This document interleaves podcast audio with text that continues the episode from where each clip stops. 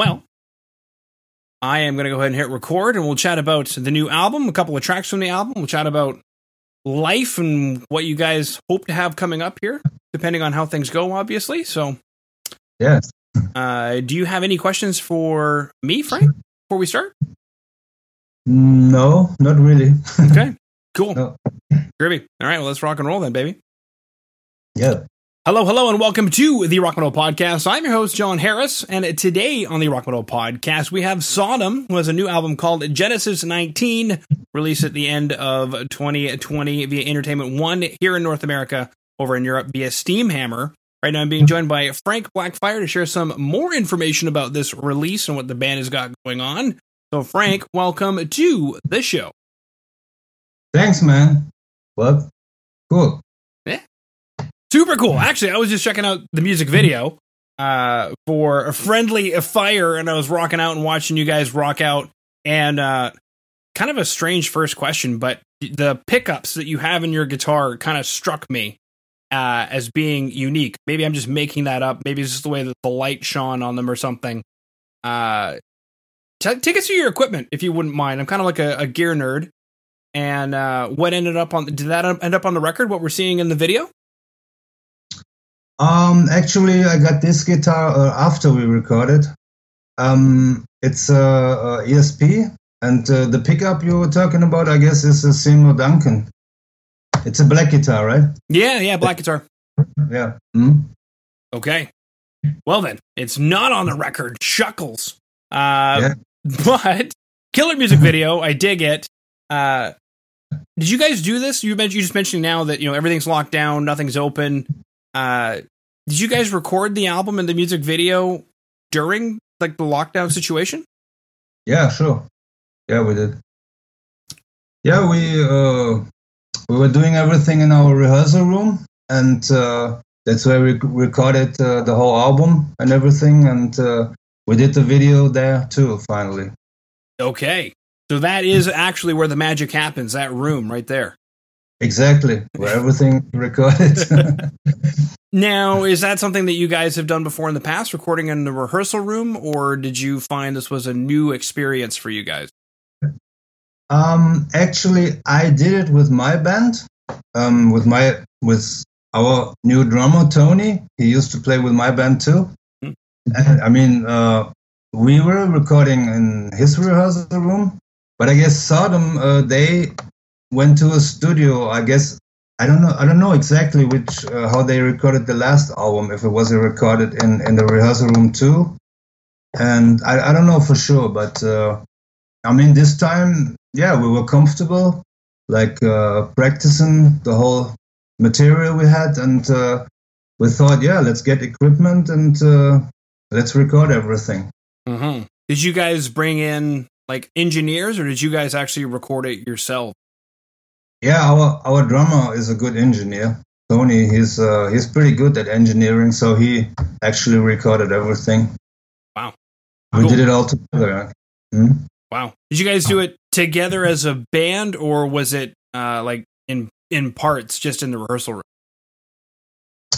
Um, yeah, actually, we were playing together and recording drums first, and then uh, when drums were everything recorded, like we recorded guitars, bass, then vocal over it, and, and overdubs, you know, Mm-hmm. as thought an album, you know. That's how we how we did it. Cool. Now I see a little tiny guitar over there behind you. Is that little tiny guitar on the record? Uh, actually, not no. it's a little guitalele. It's from the Yamaha guitalele, like a the small acoustic guitar, you know. Mm. Is it tuned differently? What What's different about that guitar? Just the scale? It's tuned in A, yeah. It has a smaller scale, like half or something like that, and uh, it's tuned in A instead of D, you know. Mm-hmm. Okay. I don't know. I think that sounds pretty cool.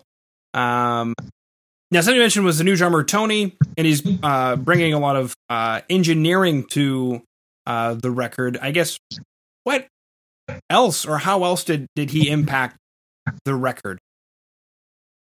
Oh yeah, he impacted with his drumming. I mean, he's an excellent drummer, I think, and uh, technically he's uh, playing different stuff than our older drummer did. So we we were supposed to like play different style, you know, like he can even play blast beats and fast stuff because he's playing in a in another death metal band, and uh, so actually uh, his technique is much better and his double bass is faster and everything, and uh, yeah, we could do much more with him, you know. well, and, and it sounds like you've got some experience playing with him in a previous band. So is that how he got invited into Sodom? Yeah, actually, he played with with my band, Frank Blackfire, and uh, we're recording an album too together. And uh, I know him for like ten years, and uh, I thought um, by the time when Husky was getting out of the band, I was thinking about Tony and asked him if he is interested in joining Sodom, and he said, "Yeah, sure." I mean, and then that's how we got together, you know. Yeah, and the rest is history, baby. Yeah. now, I'm curious. There's a few tracks here that were released, I guess, as singles or whatever, lyric videos and music videos. We have uh, Sodom and Gomorrah, Indoctrination, and Friendly Fire. Um, what was it about these tracks that screamed that these should be released as singles or should get the video attention? Um, yeah, actually, we decided, or, or mostly Tom decided, oh yeah, this, and the record companies too. I mean, uh, they decided to bring out two lyric videos first, and then we thought, yeah, we have to do a, a real video clip, and uh, we got together with our photographer, and uh, yeah, then we did uh, the the clip, and we had a cameraman, a good one, uh, and then we we did it, you know, like uh, in our rehearsal room, everything everything is like yeah, pretty pretty cool. You know the way you you feel comfortable at rehearsals and everything, and uh, we said yeah, let's do it here instead of uh, somewhere else. You know where, where, you have to rent stuff and, and rent equipment and, and lights and everything. You know, so we had everything there, and uh, it was much easier. You know. Mm-hmm. You guys didn't have to rent all those beer empty beer cans, did you? Yeah. that was fake. Okay. all all for show. Um Genesis 19, what is this album about? Does the album have like a theme to it? Um yeah, I mean the the, the titles the song uh, Genesis 19 tells about uh, the cities Sodom and Gomorrah that were destroyed like the Bible, you know. Mm-hmm. And Tom was pretty interested in that, and uh, that's why we wanted to call the whole album Genesis 19, and we did, uh, yeah, everything around this, you know, and uh, yeah, pretty much. Uh, t- Tom is writing about uh, all different kinds of uh, like stuff that he likes, you know, and yeah, that's how we got the music together and, and lyrics and everything. And uh, yeah, I think everything fits pretty good together, like with the album cover and everything. And uh, yeah, that's how it how everything t- came together, you know. Mm-hmm. I'm reminding myself of it. I've got it up on the internet right now, Genesis 19, and there's a lot that happens in here. We've got uh, what is it? The uh, the argument with God if there's uh, you know 40 people who are innocent will you still destroy the city if there's 20 people so on and so forth and then we've got the angels coming and letting them know to leave and they won't. Is there the part in here where the woman gets raped or is that another story? Uh yeah well then we got the the girls getting their father drunk and unknowingly he apparently uh, has relations with them. Very interesting section to write songs about um. Yeah, I mean, fits. I mean, I guess this chapter of the Bible fits to Sodom and Gomorrah is, is one of the songs, you know, and uh, yeah, uh, I don't know. That's how uh, Tom and uh, I guess Chris Witchhunter at that time I don't know what they how they got how they came up with the name Sodom. I, I don't know exactly the this history, you know, and uh, yeah, but actually uh, that's how it how everything was yeah like starting. Yeah, it, it's funny because obviously that's where the the name would come from, and I thought after all these years to have a, a track called Sodom and Gomorrah, I thought it was kind of interesting. Um, but now that you mentioned that obviously the album called Genesis 19, it would be based off of Genesis 19, where, you know, why didn't I see it before, Frank? Yeah, ask Tom. I don't know. yeah, maybe it should have been before. Yeah, mm-hmm. that's true. Uh, cool. Now, last year was obviously kind of crazy. This year's demonstrating to continue the craziness, but um, was this album meant to be released maybe earlier in the year and was just postponed until November, or I guess how was how was the the plan for the album? Uh, since there's no touring, I guess what is the plan for the album? Yeah, actually, uh, if we wouldn't have brought out uh, Partisan and uh, Out of the Frontline Trench, those EPs, we probably would have had uh, all the material together in 19 in 2019 maybe. But we were like uh, touring a lot and uh, we were like playing festivals and everything. And uh, tom wanted to bring out first like an ep and uh, i don't know maybe him and the record company together thought would be better so if we would have like get everything together maybe we should have uh, recorded in 2019 but actually, we did it in 2020, a year later, and uh, yeah, we had more time, and everything was like more, yeah, easy, comfortable, and everything, you know. And uh, yeah, I guess the time was right for that album. Mm-hmm. What kind of plans do you guys have for 2021? Have you guys started signing up for festivals that have been creating rosters and things like that? Yeah, we have uh, shows and festivals uh, already booked and let's see if it happens. You know, we were supposed to play the Wacken Festival, for example, in 2019, but it was moved to 2000. Uh, sorry, uh, 2020. It was moved to 2021. But nobody knows if it's going to happen this year, you know. And uh, we will see. We have shows booked and everything, festivals, and uh, we will see. Huh? Yeah, you guys could release another album or two or three. Yeah, actually, we, we are still recording like all the material, and uh, yeah, we're always like uh, either we are rehearsing or recording something, and uh, we have some leftover material from the album, also songs, and uh, yeah, we are always active. Uh, now you mentioned some leftover material from the album. Uh, Twelve songs showed up. How many songs did you guys write for the album? Like fifteen or something. Okay. Wow. 15, 16, yeah. Mm-hmm. And they just didn't fit sonically?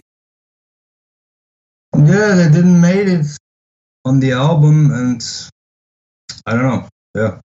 So we so we're gonna we're gonna keep recording and uh, maybe just do a second album for like like getting more songs together and uh, yeah do some more albums mm we we don't play we don't play live. You'll have lots of material when it comes time to finally play live. If you guys don't have enough material already. Oh, yeah, there's so much material we we can, we don't even know what we can choose. You know? But we're always changing set lists and uh, getting new songs and changing them around and everything. And uh, yeah, it's always uh, a little different. When it comes yeah. When it comes to making a set list, like let's say Wacken, how do you guys approach making that set list? Uh, the Wacken set list, or, or, what do you mean? Set list in just like I said, yeah, set list in general. And then since you'd mentioned Wacken, I was using that as an example. But how do you guys approach making a set? Um, yeah, usually uh, Tom comes up with a set list and he has all the songs that he thinks is good for another set list if we played this set list for a while, we change it a little, and uh, after a while, when it gets yeah, kind of like always the same, we we add some new songs and pick some songs out for the Wacken, for example, we had a whole Agent Orange set list, and we were supposed to play the whole album. And uh, yeah, we are always like uh, working on a set list, make it more interesting to get some some songs in that we didn't play for I don't know how many years, or songs that we never will play live and everything, you know, so that uh, the fans have uh, the opportunity to listen to some songs that never were played live or didn't play for a long time, you know. Mm-hmm. Well, I bet that gets them excited. Yeah, we always try to keep it interested, you know, like uh, not always playing the whole set list over and over, and uh, after a time gets boring, you know. Yeah, yeah.